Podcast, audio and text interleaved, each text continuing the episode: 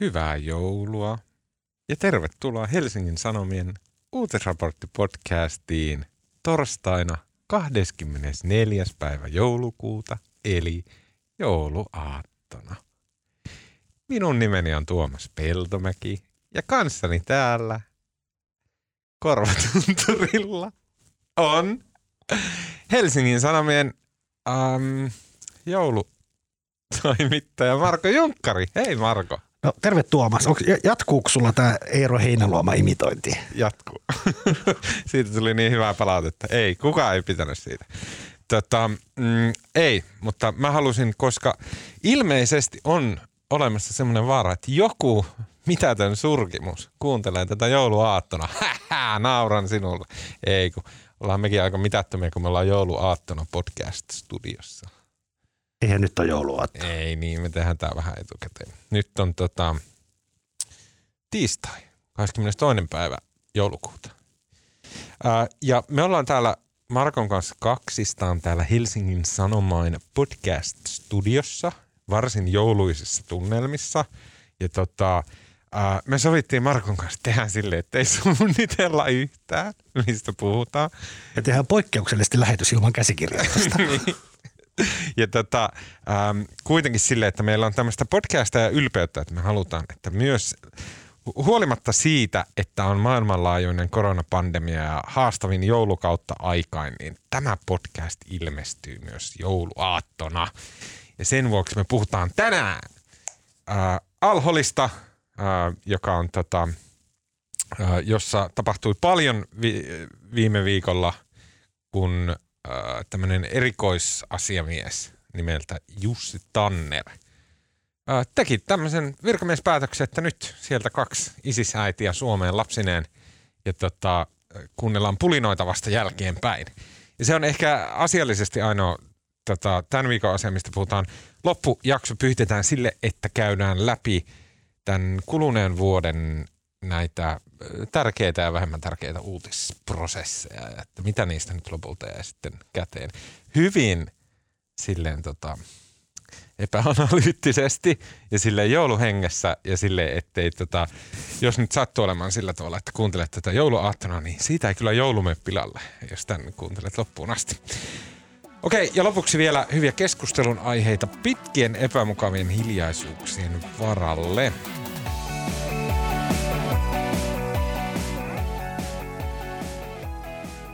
Okei, äh, tällä viikolla Suomi sai heti ulkoministeri Pekka Haaviston alholla sekasotkun ja sirkuksen loppuhuipennuksen jälkeen. Jatkoa tälle surulliselle melko tasan tarkkaan vuoden kestäneelle saakalle, kun äh, tämmöinen ulkoministeriön virkamies nimeltä Jussi Tanner, niin hän teki työtä käskettyä ja kävi hakemassa kaksi suomalaisäitiä lapsineen pois Alholin vankileiriltä Syyriasta. Nämä äidit eivät siis ole ensimmäisiä aikuisia suomalaisia, jotka ovat palanneet Suomeen Alholin vankileiriltä, vaan tota, neljä äh, leirillä aiemmin ollutta suomalaisnaista on palannut omin voimin tai vähintään puoliksi omin voimin Suomeen sieltä Alholin leiriltä. Mutta että tässä Tannerin päätöksessä nyt tavallaan niin kuin siinä puristui timantiksi se keskustelu, mitä Suomessa on käyty vuoden ajan siitä, että mikä on Suomen kanta siihen leiriltä hakemiseen. Ja Suomen kanta oli se, että virkamiehet päättäköön, poliittinen johto pysyttelee tavallaan yhden abstraktiotason kauempana tästä. Ja siten päätös sitten jäi tälle äh, Alhol-asioiden erityisukkelille Jussi Tannerille, joka päätti, että äidit otetaan ilman muuta, että lapsi on mahdoton saada sieltä pois ilman, että äidit tuodaan Suomeen. Suurin piirtein tästä oli kyse. Ja sen jälkeen tota, alkoi poliittinen keskustelu. Mitä sä olit mieltä, äh, Marko, siitä, että miten tämä tavallaan typistyi tämmöiseksi virkamiehen niin kuin neutraaliksi päätökseksi äitien palauttamista? No en, siis se on varmaan, se on, se on varmaan ihan ok, mutta ei siis näinhän se on järkevä tehdä. Mutta se mikä tässä koko prosessissa mua kiusaa ja on kiusannut koko tämän puolitoista vuotta sieltä kesästä 19 lähtien on niin kuin, koska siis tavallaan tilannehan on päivänselvä. Erilaiset kansainväliset sopimukset, lasten oikeuksien sopimus ja näin edespäin, niin tavallaan velvoittaa Suomea auttamaan näitä suomalaisia lapsia pois sieltä. Ja koska tilanne on ollut se, että tota, nämä kurdiviranomaiset eivät erot, suostu erottamaan äitejä ja lapsia, niin mun mielestä niin on ollut enemmän tai vähemmän päivän selvää koko ajan, että näin joudutaan tekemään. Mutta musta niin kuin, mikä tässä puolitoista vuotta on kiusannut on se, että tästä on niin kuin, tätä on tehty jotenkin sille hämyisästi varjossa. Miksei niin alusta lähtien, koska niin kuin asia on näin ja ne pitää tuoda pois sieltä, niin miksi, miksi tätä on niin kuin, miksi tätä on tehty näin tälle hämyisästi? Mm. Mun mielestä olisi pitänyt niin sen, Siis mun mielestä poliitikot saa ihan syyttää itseään, että tästä on noussut niin kauhea kohu, koska tästä se yleisfiilis, mikä kansalaisilla on, että tässä jollain tavalla koitetaan peitellä ja vältellä vastuuta ja näin edespäin. Ja se ei ole hyvä asia. Mun mielestä on ihanaa, että sä sanoit ton, koska tohon tiivistyy jotenkin kaikki mun mielestä olennaiset pointit tässä.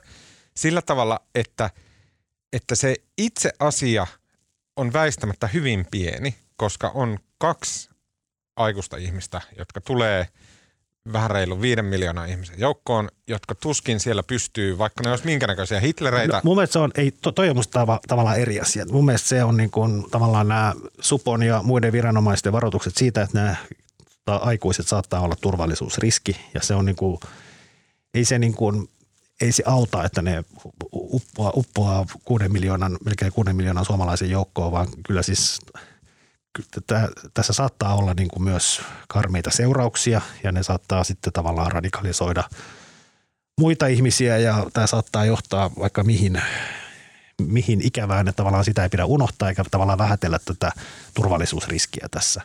Mutta mun mielestä se on, niin kuin, se on kumminkin asia erikseen. On, on. mutta tämä... se mun pointti oli tavallaan, että toi on asia erikseen. Ja jos mä nyt saan intää vastaan, niin kaksi ihmistä, joiden nimet ja naamat Supo tietää ja joita Supo tai KRP tai kuka onkaan seuraa kyllä ja pystyy niin kuin pitämään heissä niin kuin ties minkä näköisiä kikkakutosia, että näin, niin eiköhän he nyt ole vähemmän vaarallisia kuin monet muut ihmiset, jotka on jo Suomessa, joista meillä ei ole mitään tietoa, jotka esimerkiksi äh, saarnaa jossain kiihkomuslimipiireissä tai sitten äärioikeista piireissä jotain niin kuin näin. Siis tavallaan, että se on jotenkin hallittava riski. Mun mielestä ne isommat riskit – Suomelle ja suomalaisille liittyy nimenomaan tähän näihin moniin eri tasoihin, jotka on läsnä tässä Alhol-kysymyksessä, jossa meidän niin kuin, poliittinen establishmentti sille jotenkin jännästi, mä en sano, että epäonnistu, mutta mun mielestä meidän poliittinen niin kuin, eliitti osoittaa semmoista epäluottamusta kansaa kohtaan ja kansan sivistystasoa ja kansan älykkyyttä ja semmoista. Ja se, on, se ei ole semmoinen niin hyvä tie eteenpäin. Ei, ja siis, mä, mä siis sanon, sanon vielä sen, että vaikka kaksi ihmistä tuntuu vähältä, mutta kahden ihmisen niin kuin ympärivuorokautinen seuranta, tavallaan semmoinen täysmittainen seuranta, niin, ei sitä pystytä tekemään. Se vaatisi niin paljon resursseja, että ne vaikka he ovat niin kuin, nimet on tiedossa ja heitä varmasti seurataan – mutta ei se tule olemaan aukotonta. Ja mun mielestä niin kuin, mitä mä yritin äsken sanoa, että niin kuin, siis jotkut EU, EU-maathan on ilmoittanut, että he eivät ota kerta kaikkiaan sanovat, että ei, mutta se, se on niin eri asia, kun se on sanottu ääneen, että emme ota aikuisia vastaan sieltä leiriltä. Mutta mun mielestä tämmöinen niin kuin – hämyily on kaikkein rasittavinta. Mm. Että joko pitäisi nyt uskaltaa sanoa, luottaa siihen Tuomaksen sanomaan niin kuin suomalaisten sivistystasoon ja sanoa sitten suoraan, että mitä halutaan tehdä, mm. eikä pe- tavallaan vältellä vastuuta. Siis kyllä, ja mun mielestä mä oon niin kuin alkanut höristää tosi paljon korvia sille, että kun joku papattaa näistä niin kuin aiheista, niin mä yritän kuunnella en enää sitä, että mitä ne varsinaisesti sanoo – vaan sitä, että mitä ne sanoessaan jotain osoittaa ajattelevansa muista. Mun mielestä se on, se on hirveän jotenkin, okei se on vähän karmiva, mutta se on hirveän palkitseva tapa alkaa kuunnella esimerkiksi julkisuudessa asioita kommentoivia tämmöisiä puhuvia päitä. Esimerkiksi äh, ykkösaamussa eilen vai tänään oli tämmöinen Helsingin rikosoikeuden professori Kimmo Nuotio. Ja hän oli kommentoimassa näitä alhol-asioita. Ja Kimmo Nuotio on niin fiksu tyyppi ja proffa ja näin, ja niin kuin wow, upeeta ja näin.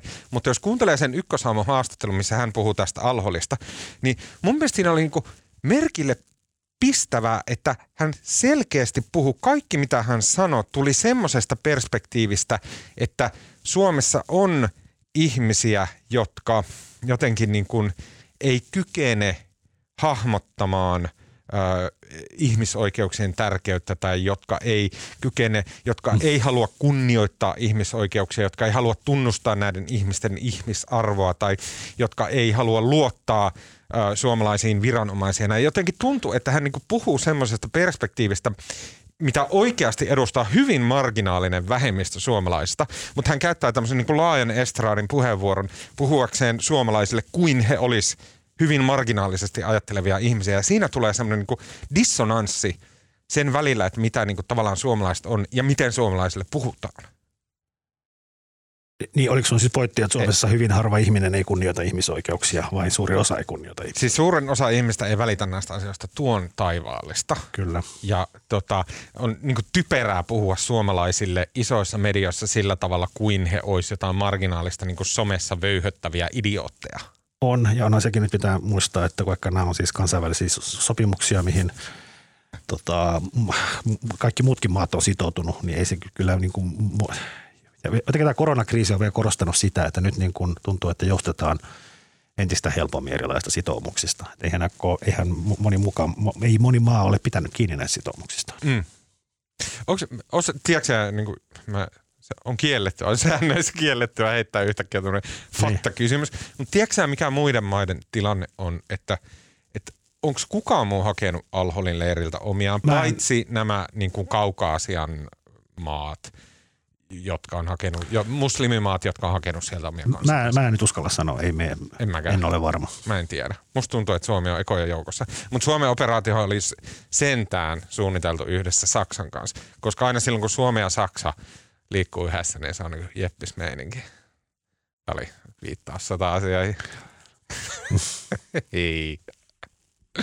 niin, niin, mutta ja kiinnostavahan se oli, että tämä alhol-palautus tapahtui sitten heti tämän tota, Pekka Haaviston perustuslakivaliokunnan käsittelyn jälkeen, mutta se lienee sattumaa. No, ei, mutta et sä voi sanoa noin. Mitä? Et, siis, eli se ei ole sattumaa. En mä tiedä, onko se sattumaa. No mutta Veikka, sä oot seurannut näitä asioita 20 vuotta en mä uskalla siihen sanoa mitään, mutta siis oli se vaan niin kuin, jos miettii draaman kaarta, niin, niin sopivaan aikaan se tuli. No onhan se totta kai suunniteltu. Ilman muuta se on suunniteltu, että sitten kun koko Suomi on jo joululomalla ja äh, siis, ja siis se on varmaan, siis mä uskon, että se olisi viranomaiselta, joka operaation on suunnite, suunnitellut, niin se olisi niin kuin toimiensa laimin lyömistä hoitaa se jollain muulla tavalla, koska hänen täytyy varmistaa se. Niin ainakin tämä on poliitikoille kätevää, koska eduskunta jäi maanantaina joulutauolle ja seuraava täysistunto, jos ei tule ylimääräisiä hätäkutsuja eduskuntaan, niin on vasta toinen päivä, kolmas päivä helmikuuta. Mm.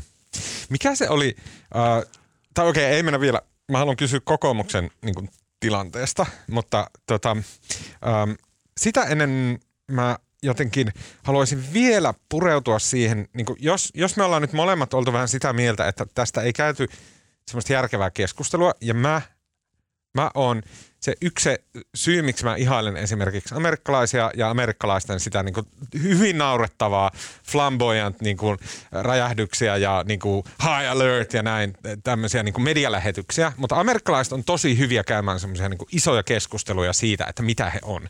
He, niin kuin, he pystyy kaiveleen omaa napaansa ja omaa erityisyyttään niin kuin vuosikymmenestä toiseen joka päivä aamusta iltaa. Se on niin kuin agendalla numero yksi, että miten, miten, mitä he nyt niin kuin on maailmassa. Greatest nation in the world. Niin, niin. Ja suomalaiset on siinä tämmöisenä niin kuin toisiaan päissään puukottelemana niin kuin slaavikansana niin tosi huonoja. Ja tässä se niin kuin näkyy. No siis, siis ja se on suru. No siis mun, siis, siis kaikkia johtuu perussuomalaisista ja tämä muiden puolueiden pelosta perussuomalaisten niin kuin dominoivaa maahanmuuttokeskustelua. Ja se on niin kuin, tässä erät vaan tiivistyy, että kyllähän siis perussuomalaisten nousussa ja tässä populistisessa liikehdinnässä ympäri maailmaa on niin kuin tavallaan se tavallaan se eliitin vastaisuudessa on myös se hyvä puoli. Että tavallaan eihän joskus kymmenen vuotta sitten niin, niin ei Suomen poliittinen johto olisi niin kuin tavallaan nähnyt mitään ongelmaa tässä. Sitten olisi vaan päätetty ja sanottu, että näin tehdään ja niin edespäin. Mutta nyt on tullut mm. semmoinen niin kuin, tavallaan tämä perussuomalaisten dominanssi keskustelusta tietyissä aiheissa on johtanut siihen, että sitten kaikki muut varoo niitä aiheita ja tavallaan se johtaa niin kuin vaan siihen, että se roihahtaa entistä pahemmin se keskustelu. Mielenkiintoista. Ai, että joskus Lipposen aikaan, niin Lipponen olisi vaan sanonut, että homma on näin turvat kiinni. Niin. no ei, ei, ei tietenkään voi verrata, mutta siis silloin ei, silloin ei ollut sellaista ongelmaa. Silloin kumminkin eliitti oli aika niin kuin monoliittista ja eliitti päätti ja kansa totteli. Tämä nyt on liiottelua, mutta se ajatus siitä, että pelättäisi jotain opposition nostattamaan mylläkkää jostain asiasta, se on aina ollut olemassa, mutta se on kumminkin ollut aikaisemmin niin kuin paremmin hallittavissa, kun kaikki on tiennyt, että nyt on kaksi, kaksi isoa puoluetta hallituksessa ja se kolmas, joka on oppositiossa, on sitten taas kahden vuoden päästä hallituksessa. Että kaikki silleen pelas mm. nätisti. Minkä verran sä uskot, että esimerkiksi kärkipoliitikot, kuten tässä tapauksessa, niin okei, okay, että siellä on on olemassa, ainakin, no okei siis totta kai Pekka Haavisto, aivan keskeinen ihminen tässä alhol niin kuin kysymyksessä.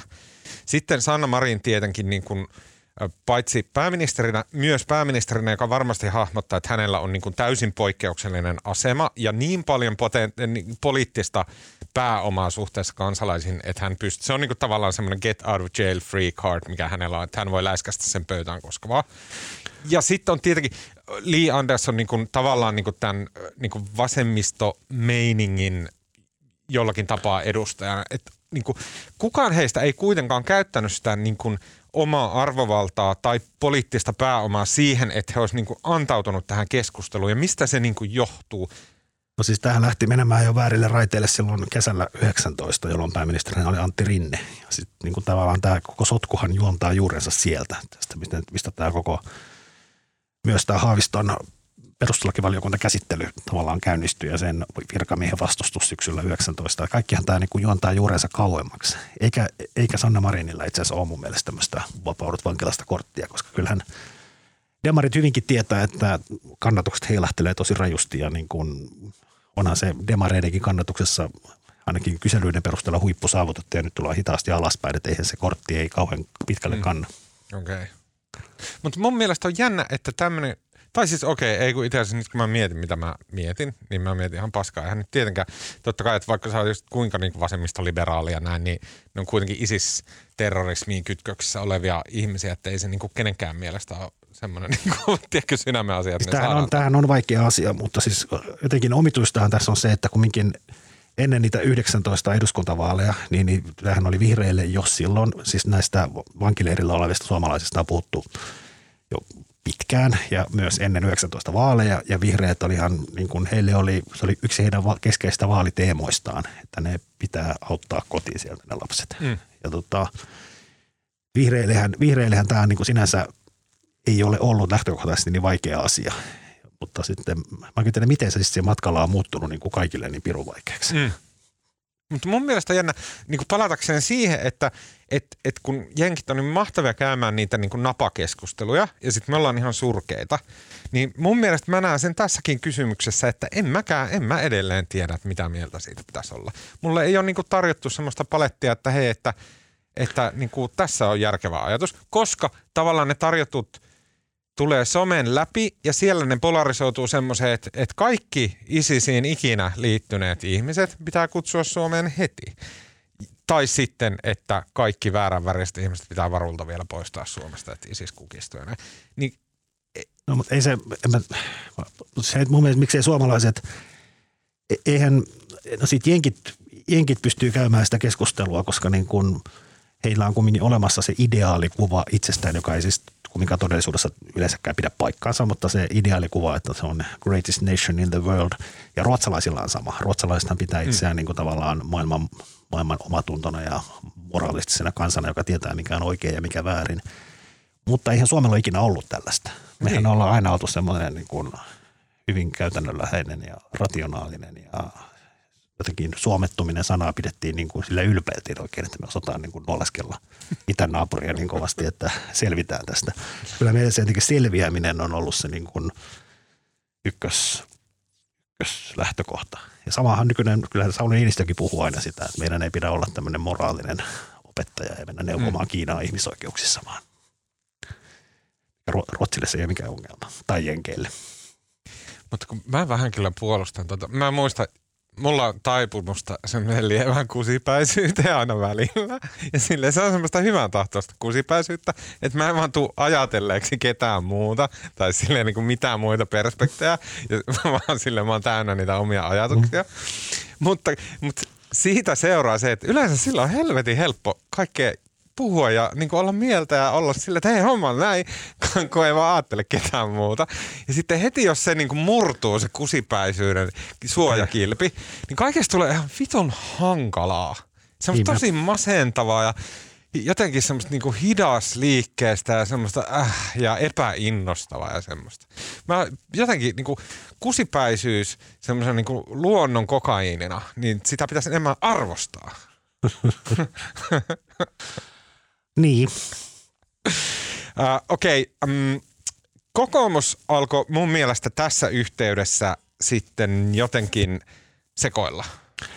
Ja se niin kuin, jälleen kerran se on se persupaine, joka asettaa kokoomuksen niin kuin, ihan semmoisen jotenkin semmoisen biatch-asemaa, että et, et, heidän niin kuin, se eka reaktio oli silleen niin kuin, tosi, että joo, ei missään nimessä saa. Ja sitten heti neljän tunnin päästä, että ei kun pitääkin tulla kaikkien kotiin ja näin. Mistä, niin kuin, mitä sä Tämä on kauhean sä? hankala kokoomukselle. Siis kokoomuksen siellä DNAssa antaa tämmöinen niin kuin lisää poliiseita ja turvallisuus ennen kaikkea ja niin kuin ajattelu, joska tämä niin kuin on ristiriidassa sen kanssa, koska tähän, niin kuin puhuttiin aikaisemmin, tähän liittyy riskejä. Siis vaikka – kyseessä on vain pari ihmistä, mutta siitä huolimatta niin kyllähän tässä on myös turvallisuusriski olemassa. Ja siinä kohdassa niin kuin kokoomus, kypäräpäinen kokoomuspappi, se vanha Karin piirros, missä oli tämä pappi, niin sanoi, että ei tuoda, mutta sitten kokoomuksella on samaan aikaan silloin tämä tämmöinen niin kuin EU on hyvä asia ja liberaalit arvot on tärkeitä ja ihmisoikeudet on tärkeitä. Ja niin kuin nämä kietoutuu tässä kaikki silleen niin kuin – omituiseksi syherryksi ja sitten kun sitä vielä hämmentää sillä persupelolla, niin sen takia tästä tulee niin omituisia vastauksia. Mutta Suomessa ei näy niin paljon se, mikä näkyy esimerkiksi nyt mä ehkä on totaalisen väärässä, mutta että näkyykö Suomen kokoomuksessa niin paljon se niin kuin republikaanien kuolema, mistä oli muutama jakso sitten Matti Apusen kanssa puhe. Se, että missä niin tämä populismi johtaa siihen, että ne perinteiset semmoiset niin kravaattioikeistopuolueet silleen vaan lakkaa olemasta. Ne on tarpeettomia. No kyllä se, eihän se, eihän se kokoomuksella ole ollut ja helppoa, mutta kun siis Suomessa on mon, Suomi monipuoluejärjestelmä, niin, niin meillä se Jenkeissä ne persut syntyi sinne niin kuin republikaanien sisälle. Meillä on niin kuin erillinen populistipuolue ja kokoomuksen on niin kuin vaikea sovittaa siihen. Siellä on tavallaan tämä keskuskauppakamarin porukka, jolla on pikkutakit ja kravaatit ja jotka on sitä mieltä, että talous on kaiken lähtökohta – ja maailmankauppa ja näin edespäin. Ja sitten jotenkin sen sovittaminen tämmöiseen niin kuin omaan napaan tuijottamiseen ja Suomi ensin ajattelu on kauhean vaikeaa. Sen takia ne onkin vähän sekaisin. Mm. Uh, mulla on kysymys, johon sä et todennäköisesti voit tietää vastausta, eikä voi kukaan muukaan. Mutta se ehdottomasti semmoinen niin kuin eniten worst case skenaario, mitä tästä voi tulla, on se, että – tota, viiden vuoden päästä ää, nämä ISISiin, ISISiä kannattaneet aikuiset suomalaiset, niin heidät on todettu syylliseksi johonkin niin kuin sille ISIS-jäsenyyteen ja ISISin niin kuin terrorismimeininkeihin, mutta koska Suomen lainsäädäntö ei silloin ollut ajan tasalla, niin nämä ihmiset on kulkea aivan täysin vapaina ja heille ei ole tullut siitä mitään seuraamuksia – ja sitten he ehkä saattaa olla, että elelevät esimerkiksi julkisilla tuilla jossain ja tota, sitten mm, äh, he ovat selkeästi vaarallisia tai jotenkin kajahtaneita yksilöitä, mutta heidän lapsiakaan ei ole saatu sieltä turvaan ja näin. Ja se on niin kuin se tavallaan, se on semmoinen systeemin täydellinen epäonnistuminen. Joo, mutta siis onhan se nytkin, että jos vaan saadaan selville, että jos joku näistä palautet, palautetuista henkilöistä, palautettavista henkilöistä on syyllistynyt rikoksiin, Syyriassa, niin kyllähän se on niin kuin, totta kai se on siitä vastuussa. Viittaisitko siihen, että ISISiin kuule, kuulumista, terrorijärjestöön kuulumista ei oltu kriminalisoitu? Silloin. Joo. Se, että niin kuin, saadaanko Syyrian ö, sotatantereelta tietoa siitä, mitä suomalaiset ISIS-taistelijoiden vaimot on tehnyt ja mitä ei, niin se on varmaan 20 vuoden projekti. Ja sitten taas suomalainen lainsäädäntö oli jotenkin niin myöhässä kaikkien näiden asioiden kanssa. Niin, tai jotenkin silleen niin kuin, musta tuntuu, että moni pelkää sitä, että tässähän tulee käymään aivan tyhmästi. Että niin, et, et niin kuin, tavallaan tämmöinen, minkä kaikki paheksuu, niin siitä ei sitten kuitenkaan seuraa mitään. Ja tavallaan en, en mäkään, eikä varmaan kukaan halua sille, että hahaa, että heitä pitää kurittaa. Mutta se vaan tuntuu silloin, että no okei, okay, että systeemissä on joku vika. Niin, mutta tässä on ensisijaisesti kumminkin kyse oli niistä lapsista. Ja että kyllähän niin kuin, Suomen linjaushan oli se, että ne lapset autetaan Suomeen, mutta käytännön sanelemista syistä niin, niin niitä lapsia ei pystynyt tuomaan itse y- yksinään, vaan ne piti tuoda äitien kanssa. Mm. Et mun mielestä niin kuin, jotenkin asioista ei pidä tehdä liian monimutkaista, että jos – jos ja kun haluamme noudattaa erilaisia kansainvälisiä sopimuksia ja haluamme auttaa niitä lapsia ja niin kuin ainut tapa auttaa niitä lapsia nyt näyttää siltä, että oli tuoda myös ne äitejä mukana, niin musta ainut tapa on toimia oikein ja tehdä näin ja sitten sen jälkeen koittaa parhaan, parhaan kyvyn mukaan niin kuin auttaa heitä sopeutumaan takaisin normaalielämään tai en tiedä, enää mahdollista, mutta koittaa auttaa heitä ja sitten koittaa myös samaan aikaan turvata kaikkien muiden suomalaisten turvallisuus. Mikä on sun veikkaus, että tuleeko nyt puhtaasti veikkauksia, mä tiedän, että jos suostuit tähän. Tuleeko näillä äideillä mitään seuraamuksia siitä? En mä, mä en Tuomas hyvä. Mä... mä sanoin, että ei tule yhtään mitään. Katsotaan jonkun vuoden päästä. Musta, musta on, on, siinä mielessä sulla on niin, niin huoletonta, kun sä väität kaikenlaista ja lyöt vetoa ja kukaan ei enää myöhemmin muista, mitä kaikkea sä oot väittänyt. Siellä ne on tallessa kaikki vedot viiden vuoden podcast-arkistoissa. uh, Okei, okay. no se nyt Alholin leiristä tältä erää. Um, Marko. No. Mikä sun mielestä oli tähän jouluun 2020 mennessä, nyt kun on jouluaatto ja tota, Suomi on laskeutunut levolle ja hiljaisuuteen ja vietetään tota, hyvin turvassa läheisten kanssa jouluaattoa, niin mitkä on ollut ne tapahtumat, mitkä tätä joulua on tänä vuonna edeltäneet, jotka on sulle jääneet mieleen? Tota, mä itse asiassa just mietin tänään, kun tulin metrolla, niin, niin ajattelin, että tota, muistelin tasan vuosi sitten tuolla somessa, Twitterissä, niin jotkut ihmiset niin kuin iloitsi siitä, että hyvästi 2019 niin kuin kaikkien aikojen paskin vuosi. Ja mä en muista, mitä kaikkea silloin tapahtukaan.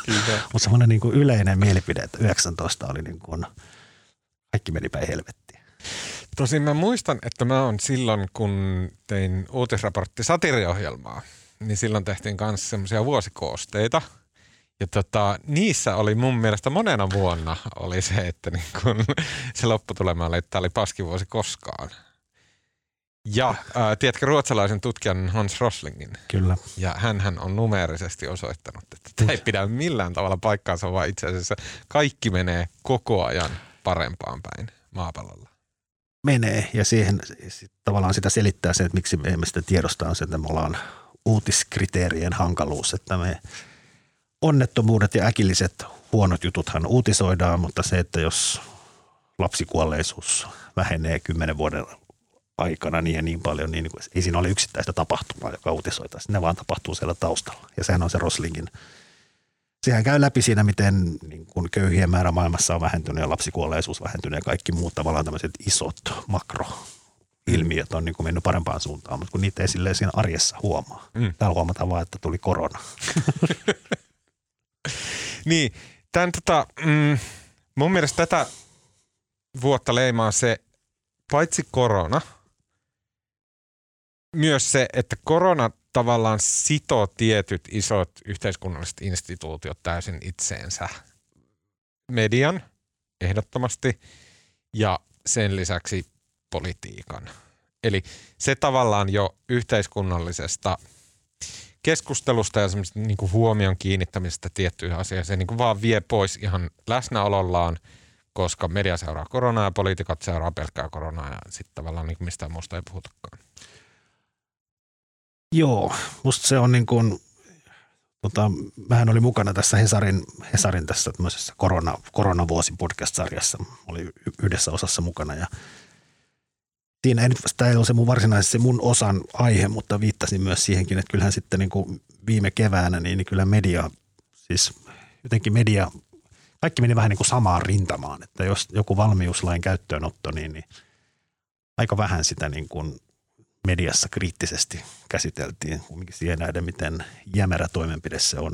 Ja se oli vähän ihmeellistä. Ja, mutta mediakin on semmoinen, että sit kun iskee tämmöinen kansallinen ja kansainvälinen kriisi, niin, niin kaikkihan on sitten vähän niin kuin oikein tai väärin menee sinne samaan veneeseen. Mun mielestä mediassa näkyy sama trendi, mikä näkyy kaikkialla muuallakin. Mutta oikeastaan mä haluan pukea tämän kysymyksen muotoa. Eli kun musta tuntuu, että semmoiset niin kuin instituutiot, kuten media, instituutiot, kuten hallitus, instituutiot, kuten poliisi, ää, tällaiset, niin, niin kuin vuosi vuodelta enemmän ja enemmän ja jotenkin tänä vuonna yli kaiken ne on inhimillistynyt sillä tavalla, että ne, niin kuin, se instituutio niiden instituutiossa työskentelevien ihmisten ympäriltä häviää. Toimittaja ei enää olekaan silleen niin kuin hiton – mahtavan ja upeasti resurssoidun ja neutraalin ja fiksun yleisradion edustaja, vaan se on joku spede Twitterissä, joka mussuttaa jotain. Se, tiedätkö, näin. Ja sama tapahtuu poliisilla, että poliisi ei olekaan silleen niin kuin poliisi, silleen väkivallan monopolin lainsäätelemää niin kuin, äh, niin kuin, näin päin pois. Näin. Mutta onko kyse vaan siitä, että mä niin kuin vanhenen ja olen enemmän ja enemmän tekemisissä maailman kanssa ja huomaa, että no okei, että ne niin kuin nuoruuden haihattelut jää pois. Vai onko kyse siitä, että oikeasti on tapahtunut joku muutos, että instituutioiden semmoinen niin kuin se, se tavallaan julkisivu on murentunut? Mitä sä sanot? Sulla on ehkä, sulla on viisi vuotta pidempi perspektiivi näihin kuin mulla, mutta mä kysyn sulta silti niin kuin sä olisit viisas guru jossain vuorolla. tota, onhan se iso vaikutus on sillä, että nyt ollaan kuitenkin koko, silloin kun maaliskuussa tavallaan tämä koronakriisi Suomessakin todenteolla puhkes ja iski, niin, niin tavallaan kaikki mitä tapahtui oltiin niin kuin tavallaan ennen kokemattoman edessä. Jotenkin mietin toimittajan työssä, niin, niin tätähän tehdään vähän niin kuin selkäytimellä, vaikka politiikan toimittajat niin kuin samat asiat toistuu niin kuin samaan aikaan kunakin vuonna ja suunnilleen tietää, miten – politiikan mekanismi toimii ja miten poliitikot reagoi mihinkin asiaan. Ja tavallaan harvoin tulee mitään kauhean isoja yllätyksiä. Mutta viime keväänähän niin kuin kaikki oli uutta.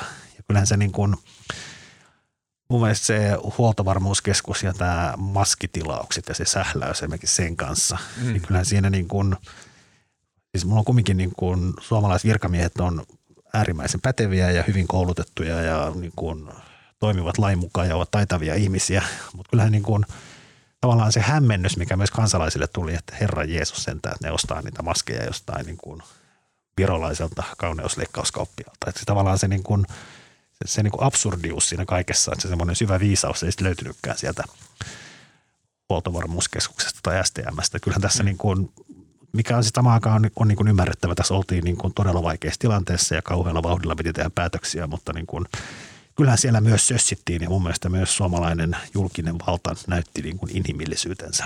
Mm. Ja sitten toinen asia, mitä mä mietin, on niin kuin jotenkin, ää, johtuen siitä, kun, johtuen siitä että niin kuin koko ajan oltiin uuden edessä ja silloin niin kuin maalis-huhtikuussa, niin silloinhan meidänkin lehdessä oli näitä tämmöisiä, minäkin tein semmoisen niin kuin, semmoisia niin kuin esseetyyppisiä niin kuin kirjoituksia siitä, miten maailma, miten korona – niin kuin on valtava maailmanhistorian murros ja tästä siirrytään nyt aivan uudenlaiseen aikaan ja mikä ei tule olemaan enää niin kuin ennen. Ja tota, näinhän niin kuin ei ole käynyt. Ja musta se vanha fraasi, että niin kuin ihmiset yleensä niin kuin liiottelee lyhyen tähtäimen vaikutuksia ja aliarvioi pitkän tähtäimen vaikutuksia. Mä luulen, että se menee – menee just niin, että kun siis tavallaan sen, että Suomenkin talouden piti romahtaa ja maailmantalouden mennä niin kuin täysin säpäleeksi, mitä Suomessa on BKT laskenut kolme prosenttia tänä mm. vuonna. Se on niin kuin täysin, Se on paljon, mutta niin kuin ei ole tullut konkursseja, ei ole tullut massatyöttömyyttä. On tullut työttömyyttä, mutta ei massatyöttömyyttä. Talous kumminkin on selvinnyt ihan hyvin. Romahdus voi olla vielä edessä, mutta eihän tässä, tässä ei ole tapahtunut niin kuin mitään. Niin kuin Suomi on ottanut tota, 20 miljardia lisää velkaa, mutta niin kuin ei ole tapahtunut niin kuin tavallaan mitään niin kuin lopullista ja drastista ja mikään ei ole tuhoutunut. Ja sitten toinen asia, mikä on minusta on ollut jännä, miten jotenkin miten ollaan poikkeusoloissa, mutta miten nopeasti ihmiset niin kuin sopeutuu siihen. Mm. Että mäkin on niin kuin, jotenkin enää oikein muistakaan, millaista elämä oli silloin, kun puhumaan podcastissa ilman maskia. Mutta okei, okay, tuossa tuli monia tosi hyviä pointteja. Niin kun yksi kerrallaan sille, kun sä sanoit, että, että niin joo, että just se maski-asia, ää, huoltovarmuuskeskuksen niin kun, ei ainoastaan sekoilu, vaan sekoilu semmoisessa niin kuin näästi inhottavassa niin kuin jossain semipintajulkisuus, niin kuin, oh, näin tässä touhussa niin kuin, nimenomaan huoltovarmuuskeskus, jonka silleen tehtävä on huo, pitää meistä huolta silloin, kun Venäjä hyökkää. Näin, niin si, siinä on niin iso ristiriita. Niin mutta pidäksä hyvänä vai huonona sitä, että instituutiot niin kuin – mielikuva instituutiosta tulee tavallaan todellisemmaksi, koska eihän ne ole. Ei ole olemassa mitään niin abstraktia yleisradiota, jossa on viisaus, vaan että se on kokoelma ihmisiä. Okei, siellä prosesseissa – ja siellä niin kuin, että varmistetaan asioita siellä, että on tsekkejä ja semmoisia. Siellä voi olla semmoista niin kuin instituution tavallaan niin kuin ylevyyttä ja semmoista niin kuin varmuutta ja semmoista viisautta ja näin. Mutta pidäksä hyvänä sitä, että esimerkiksi hallitus, tai okei, hallitus on huono, koska se on poliittinen, mutta esimerkiksi poliisi, mikä mua on huolettanut jo pitkään, tai, tai tota, huoltovarmuuskeskus, tai keksikää tähän nyt mitä vaan Kela, että et ne ot, rupeaa silleen niin kuin muistuttaa enemmän ihmisiä enemmän kuin semmoista niin kuin abstraktia. Onko se hyvä kehitys?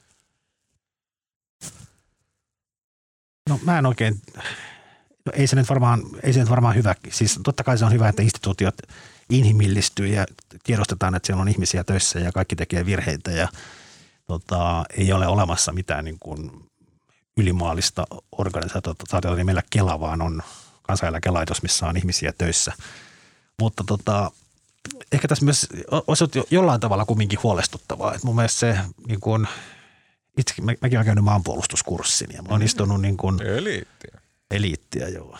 Mä oon istunut niin kuin siellä ja sitten senkin jälkeen niin kuin kymmeniä tunteja luennoilla, missä mä oon niin kuin, on selostettu sitä, miten ketterä suomalainen julkinen sektori on ja miten ei olla siiloissa ja miten kriisin aikaan niin, niin eri puolilta valtionhallintoa niin kuin tiedetään, kelle soitetaan ja pystytään koordinoimaan asioita ja tekemään yhdessä ja ketterästi ja nopeasti ja kätevästi. Ja sitten niin kuin, tätä on harjoiteltu valtionhallinnossa jatkuvasti tämmöisiä isoja harjoituksia, missä mm. niin kuin simuloidaan jotain. Sotapelejä tavallaan. War Sotapelejä games. tai myös erilaisia niin kuin, War games, niin kuin, se ei aina ole joo, sotatilanne, vaan joo. simulaatio, just kuten sanoit. Ja mun mielestä ne simulaatiot on aina tullut sen tulokseen, että me ollaan helvetin hyvin valmistauduttu. ja sitten kun tulee niin kuin tavallaan paikka ja arvaamaton tilanne, joka vielä leviää tosi nopeasti, niin sitten jotenkin miten tiukasti kaikki oli siiloissa ja miten kukaan ei keskustele kenenkään kanssa ja kaikki puurtaa sitä omansa ja sählää ja tavallaan koko se semmoinen mun, mulle rakennettu niin kuin illuusio siitä, miten niin kuin – ketteriä ja taitavia meidän valtionhallinnossa ollaan, niin se kyllä romuttuu. Mm. Uh, sitten toinen vähän, mistä puhuit tuossa niin mediaroolissa koronassa. Ja nyt kaikki, mitä mä tuun seuraavaksi sanomaan, kuulostaa ihan uskomattoman kusipäiseltä. Mutta kuten mä aiemmin selostin, niin se on mun mielestä hyvä juttu. siis, kun mun mielestä johtuen siitä, että mulla itsellä on kiinnostus niin kuin luonnontieteellisiä kysymyksiä kohtaan ollut viimeiset 12 vuotta. Mä muistan edelleen, kun mä ensimmäistä kertaa aloin lukemaan fysiikkaa, koska mä vihasin fysiikkaa. Se oli se mun motivaatio. Mä olin, mä olin käynyt taidelukion, mä sain skipata yhden luonnontieteellisen aiheen. Mä heti sanoin, että mä skippaan fysiikkaa, mä vihaan sitä. Ja silloin kun mun ensimmäinen lapsi syntyi, mä muutin, mä otin loparit Hesarista, muutin Kempeleeseen kaikesta maailman paikoista. Ja sitten eihän mulla ollut siellä mitään tekemistä. Niin sitten mä ajattelin, että okei, mä otan tämmöisen projektin, että mä rupean opiskelemaan asioita, jotka mua ei kiinnosta yhtään. Fysiikka oli numero yksi. Ja sit sitä kautta, kun jotenkin tälleen niin kierrosti umplahti sinne luonnontieteelliseen ajatteluun ja sitten ja on niin kuin jatkanut sitä linjaa aika pitkään tässä, niin sitten niin kuin on havahtunut siihen, nyt tulee se kusipäinen kohta, mutta on havahtunut siihen, että okei, että meillä itse asiassa on mediassa on olemassa semmoinen systeemi, joka varmasti syystä ja niin kuin, että sille on olemassa syynsä, mutta se tuottaa toimittajakuntaa, joka ei tajua ei hevon helvettiä mistään, mikä liittyy luonnontieteisiin – äh, sanoisin jopa laskemiseen, sanoisin jopa niin kuin mihinkään, mikä on muuta kuin semmoista niin kuin filosofista pyörittelyä, yhteiskuntatieteitä ja vähän silleen niin kuin, tiedätkö, kelailua ja fiilistelyä. Meillä ei niin kuin, meidän toimittajakunnassa ei ole olemassa sitä osaamista lähellekään niin laajasti kuin pitäisi olla. Ää, niin kuin jos lähdetään puhumaan jostain niin epidemiologiasta, virologiasta, miten geenit toimii, miten proteiinit rakentuu ja näin. Ja siitä johtuen mä, mä luulen, että se selittää hyvin paljon sitä niin kuin kaaosta ja paniikkia, mikä meidän niin kuin mediassa esiintyi silloin, kun tämä niin kuin keväällä ryöpsähti. Okei, sen jälkeen heti totta kai niin kuin tiedetoimitukset rupesivat ryhdistäytyä ja niin kuin pistään sitä aineistoa ulos ja näin, ja se parani. Mutta, mutta, mutta se selitys on niin kuin No, no musta ensinnäkin, mitä äsken nyt jotenkin muitin Suomen valtionhallintoa, niin pitäisi samaan aikaan muistaa se, että niin ollaan me tässä globaalissa vertailussa Suomi on pärjännyt ihan älyttömän hyvin ja lopputulos on kumminkin tämmöisessä asiassa ratkaiseva. Että kyllähän Suomessa niin on tehty myös paljon asioita oikein. Lopputulos on ehkä paras maailmassa. Ehkä, sitä ei vielä tiedetä. Mutta siis se, että hyvin on mennyt ja myös tämä niin kuin talousvaikutukset on ollut pienempiä kuin monessa, ilmeisesti missään muussa EU-maassa. Mutta siis, että on ja siis tämähän on myös suomalaiskansallinen piirre, että sitten kun meitä ruvetaan kehumaan ja joku New York Times kehuu niin kuin Pohjoismaiden, pois lukien Ruotsi onnistumista, niin me ollaan vähän silleen, njää, tämä oli vaan tsäkää. Niin, no ei ymmärrä, miten no, paskia me ollaan. Niin, mutta siis tota, se mitä mä olin sanomassa, niin, niin kyllä sitten, ja mun mielestä, että kyllähän niin kuin media onnistui myös toisaalta niin kuin ihan älyttömän hyvin. Ja siis tavallaan toimit, mediallahan on kahtalainen ro- rooli tällaisessa kriisissä.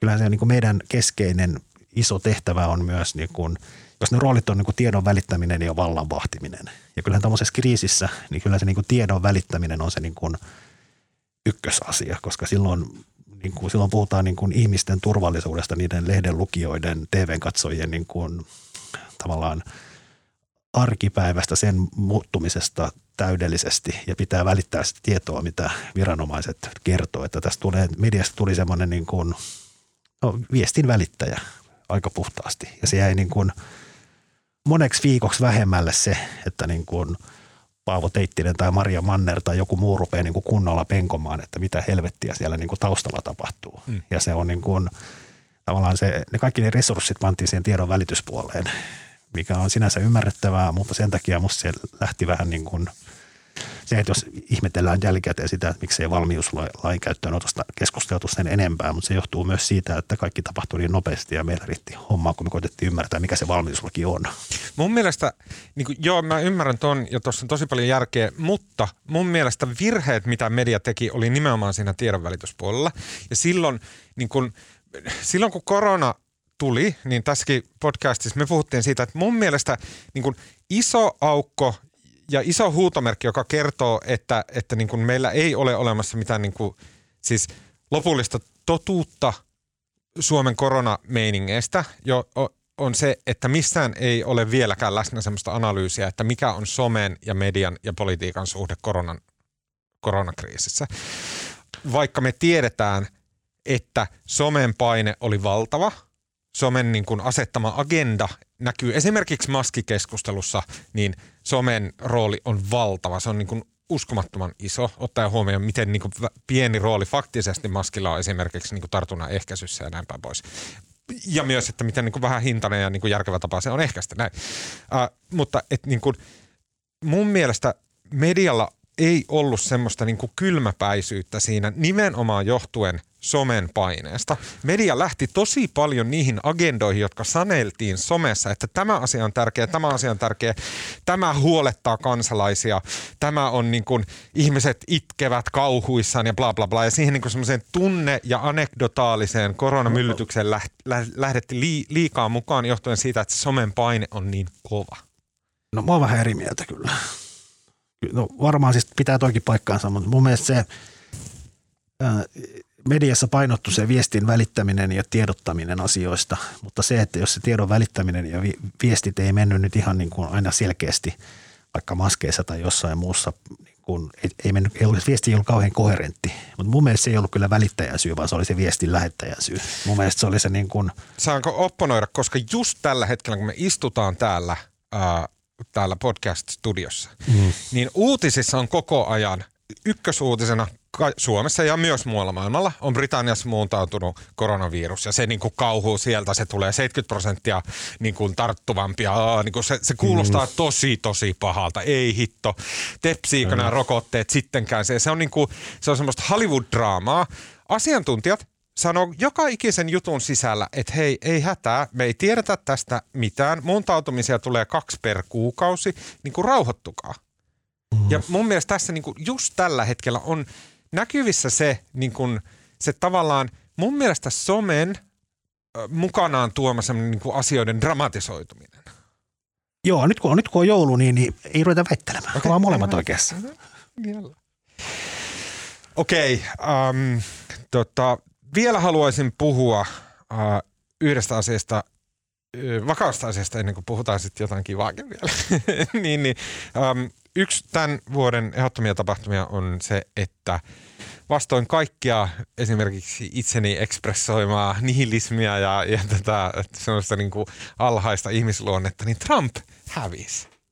Ja, niin, tota, että Trump voittaa? Mm, kyllä mä luulen, että emme muista. Mä oon varmasti niin kuin, niin kuin selkärangan liero tekee, niin veikkaa vähän joka hevosta. Mutta kyllä mä luulen, että mä oon niin kuin, Mä oon veikannut näille kaiken maailman natseille ja oikeistolaisille ja kaikille niin kuin hirveätä vyöryä viimeiset kymmenen vuotta.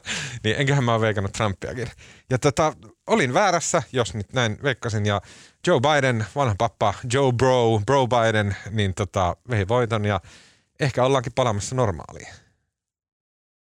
Niin, musta tuntuu, että mä, musta oli kauhean piristävä itse asiassa se Matti Apunen siinä meidän, tota, siinä meidän pikkujoululähetyksessä, kun hän jotenkin niin kuin – hän jotenkin aina kontekstoi sitä, että, niin kuin musta, että onhan se mielikuva Trumpista, minkä taas nyt media on luonut, niin ei se, niin kuin, ei se välttämättä, se on vähän niin kuin, se on vähän niin kuin liiankin mustavalkoinen, että ehkä näitä sävyjä voisi nähdä, mutta kyllähän siis näissä jenkkivaaleissa, niin, niin just luin itse asiassa tänään lueskelin aamulla New York Timesia, niin siinä oli juttu, että Jenkeissä oli tota 170 semmoista countsia tai niin kuin vaalipiiriä – jotka tota, Obama aikoinaan voitti, mutta Trump vei ne Obamalta silloin 15, kun 16. Ja tota, nyt näistä 170 niin kuin Trumpin kääntämästä vaalipiiristä, niin Biden voitti takaisin 18.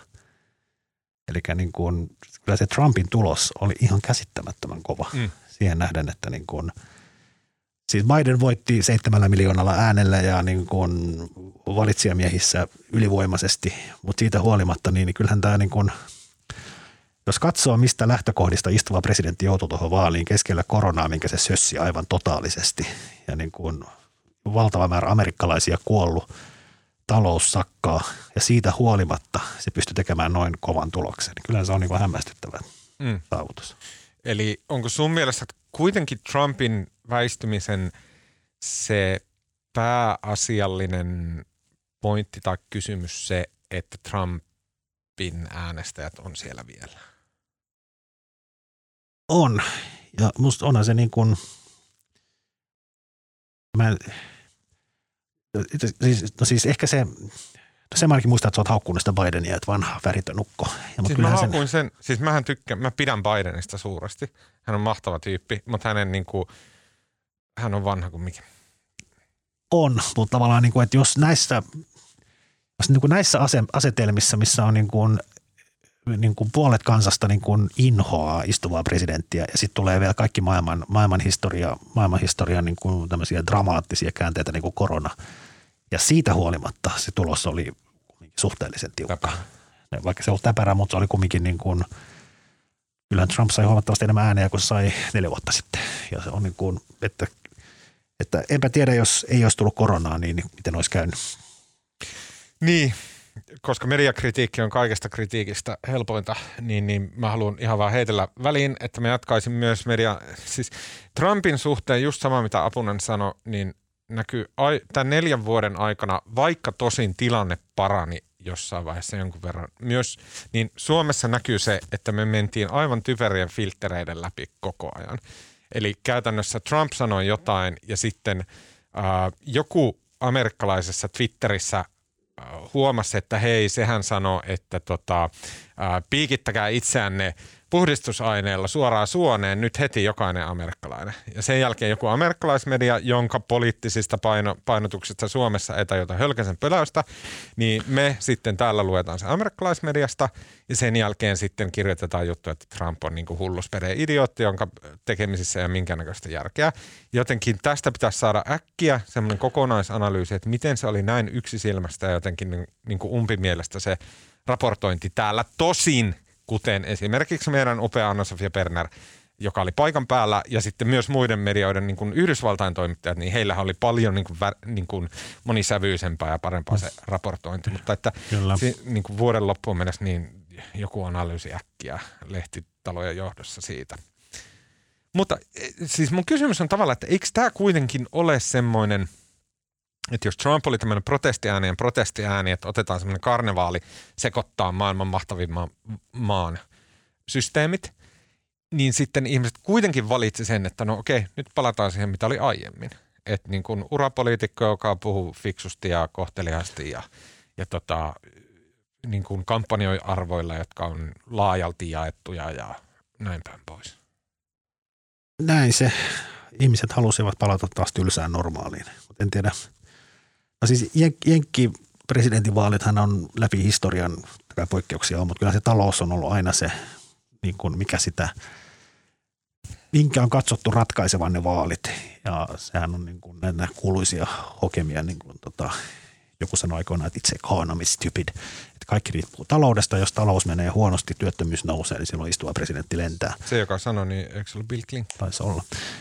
Mutta siis tavallaan eihän tämä niin kuin – tavallaan pörssikurssit oli kaikkien aikojen huipussaan ja sitten tuli vähän alas ja jatko taas nousuaan, että sinänsä pörssikurssit, jotka ennustaa tavallaan tulevaa ja ovat jonkinlaisessa kytköksessä ehkä reaalitalouteen, niin, niin kertoo, että ei tämä pudotus nyt niin kauhean iso ollut, mutta siitä huolimatta on se työttömyys kasvanut jenkeissä räjähdysmäisesti ja konkurssit ja kyllä se niin kuin amerikkalaisten niin kuin lähtökohtainen taloudellinen tilanne on huomattavasti heikompi nyt kuin se oli vuosi sitten ja siitä huolimatta Trump pärjäsi noin hyvin.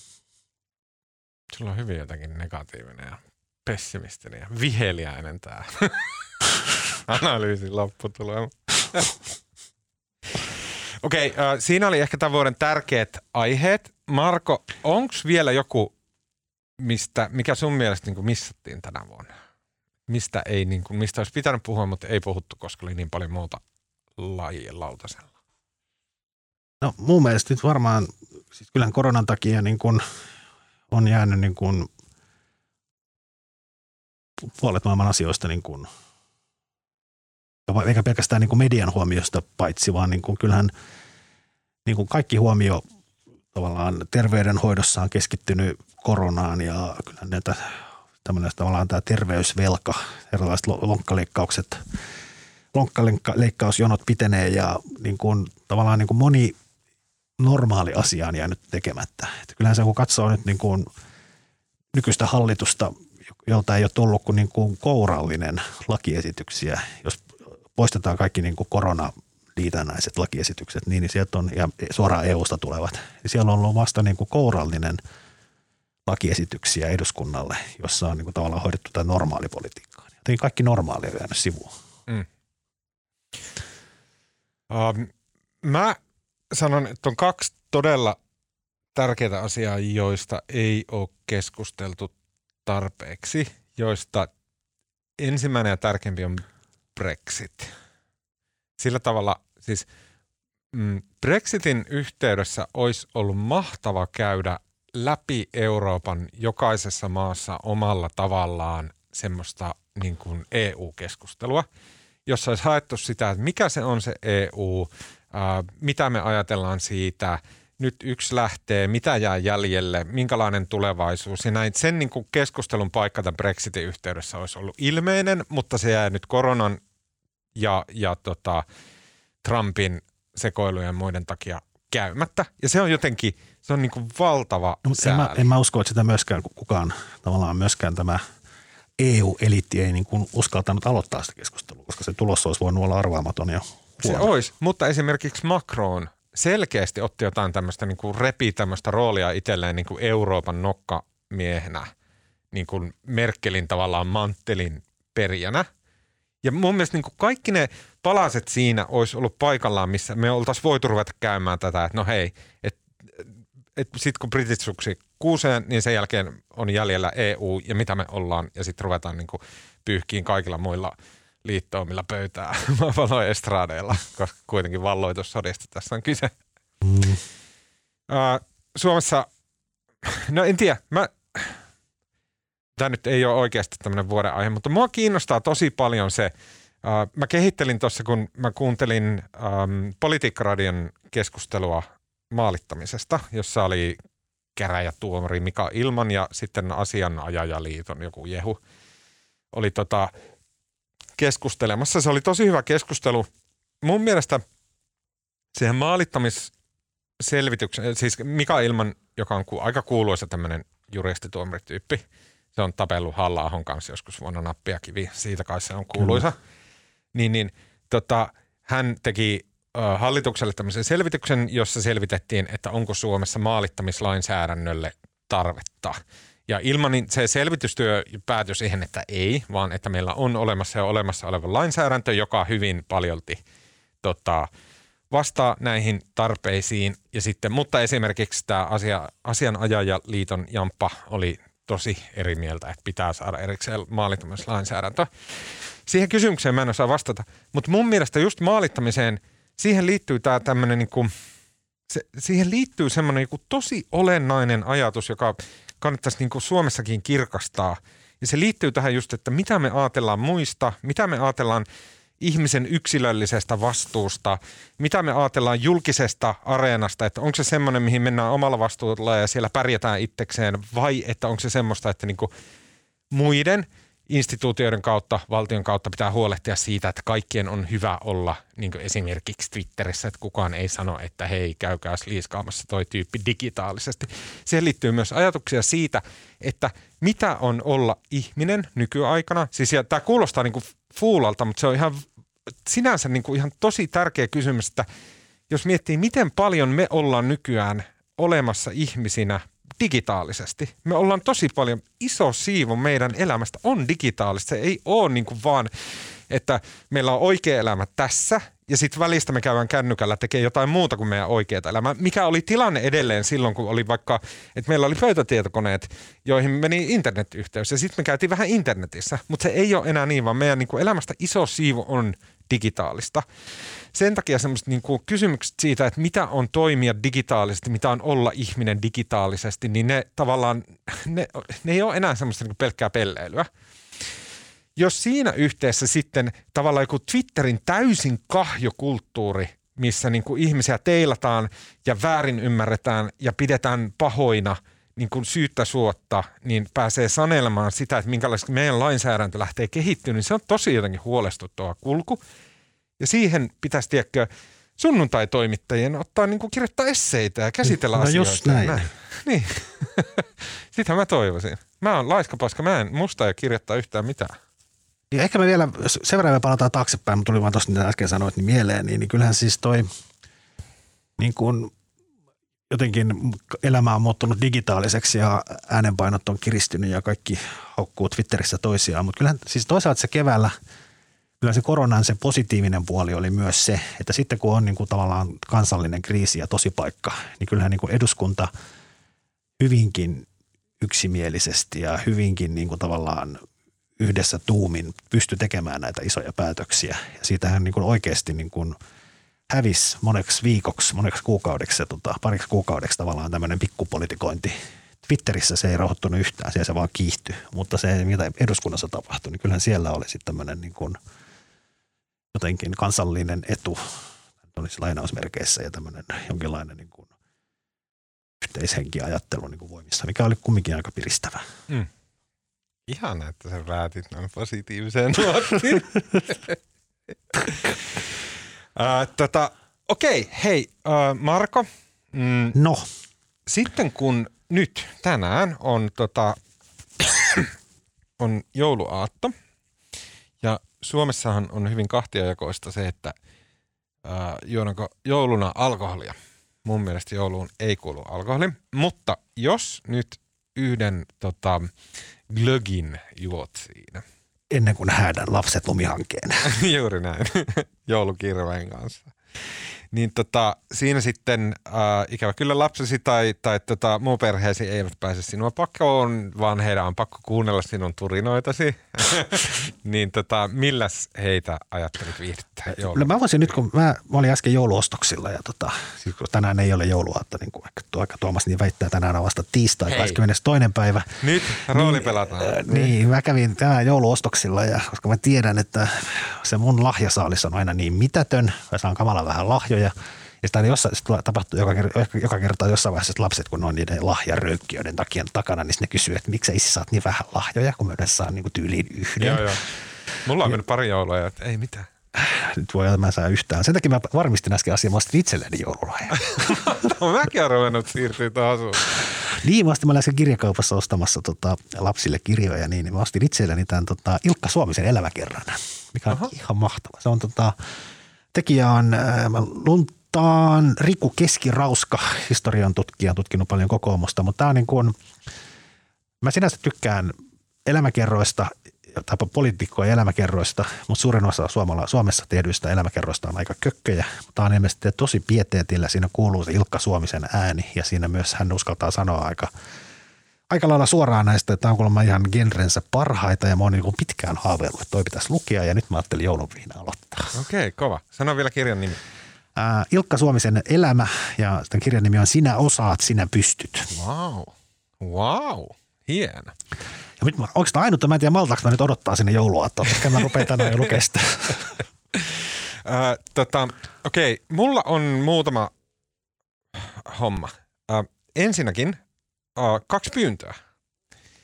Se ihminen, joka on siis mysteeri, mysteeri-ihminen, mä en tiedä kuka hän on, mutta hän ylläpitää tätä meidän suosittelua suositteluosiota kirjavaa Twitter-tiliä Uutisraportti AV. Tota, mä oon huomannut, että hän on vähän hiljentynyt nyt viime viikkoina. Ja mä tiedän, että se on todella raskasta käydä näitä jaksoja läpi ja kaivaa niistä loppusuosituksista ne linkit ja näin. Mutta se työ, mitä hän on tehnyt, niin se on aivan upeata Kyllä. ja mä olen niin tyytyväinen ja kiitollinen. Kannustaisin häntä jatkamaan. Sitten jos hän jossain vaiheessa haluaa tota, ilmoittaa kuka on ja saattaa nimensä meidän tietoon, niin ehdottomasti lähtee jonkunnäköinen tota, lahjapalkinto sinne suuntaan. Mutta please, jatka sitä, koska se on ollut ihanaa ja tota, äh, kuuntelijat ovat siitä pitäneet. Toinen äh, pyyntö äh, kuuntelijoille on se, että mä oon etsinyt, ja tämä kuulostaa nyt taas tosi huuruiselta, ja mulla on ehkä elämässä semmoinen niin tämän 2020 seurauksena mulla on elämässä semmoinen niin huuruinen aika meneillään. Ää, tota, mä, oon, mä oon alkanut kokeilla semmoisia niin erilaisia systeemejä. Semmoisia niin kuin, ää, mä, mulla oli tuossa niin kuin monella koronan seurauksena tuli ää, avioero. Ja sitten sen jälkeen mä oon ensimmäistä kertaa vuoden 96 jälkeen, koska mä oon ollut vuonna 96 viimeksi sinkkuna niin, niin tota, ää, mä oon ensimmäistä kertaa sen jälkeen joutunut jotakin vastaamaan omasta itsestäni. Enkä mä vaan Miten voin... se on onnistunut? Se on tota, okei, okay, siinä on ollut vaikeutensa.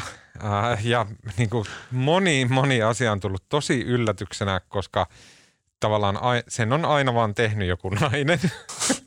Sille joku tyttöystävä tai, tai vaimo tai, tai tota, näin esimerkiksi, että niin. Mulla oli semmoinen hetki vähän aikaa mun avieron jälkeen, kun mä tulin – mä avasin mun kotioven ja sitten mä astuin mun tuulikaappiin. Ja sitten siellä niinku haisi jokin. Sille asia vaan haisi. Sitten mä niinku jatkoin kävelyä ja näin. Ja sitten mä niinku laitoin takin pois ja näin. Sitten mä niinku tajusin, että niin, mun täytyy tehdä tolle jotain. Mun täytyy selvittää, että mistä se haju tulee, mikä se on, jotenkin poistaa se. No mikä se oli? Äh, se oli muistaakseni vaan roskat. Okei, muoviroskat, että ne oli niinku ruvennut haiseen, että kun siellä jotain ruoan tähteitä on niissä pakkauksissa, niin sitten ne rupeaa haiseen ennen pitkään näin.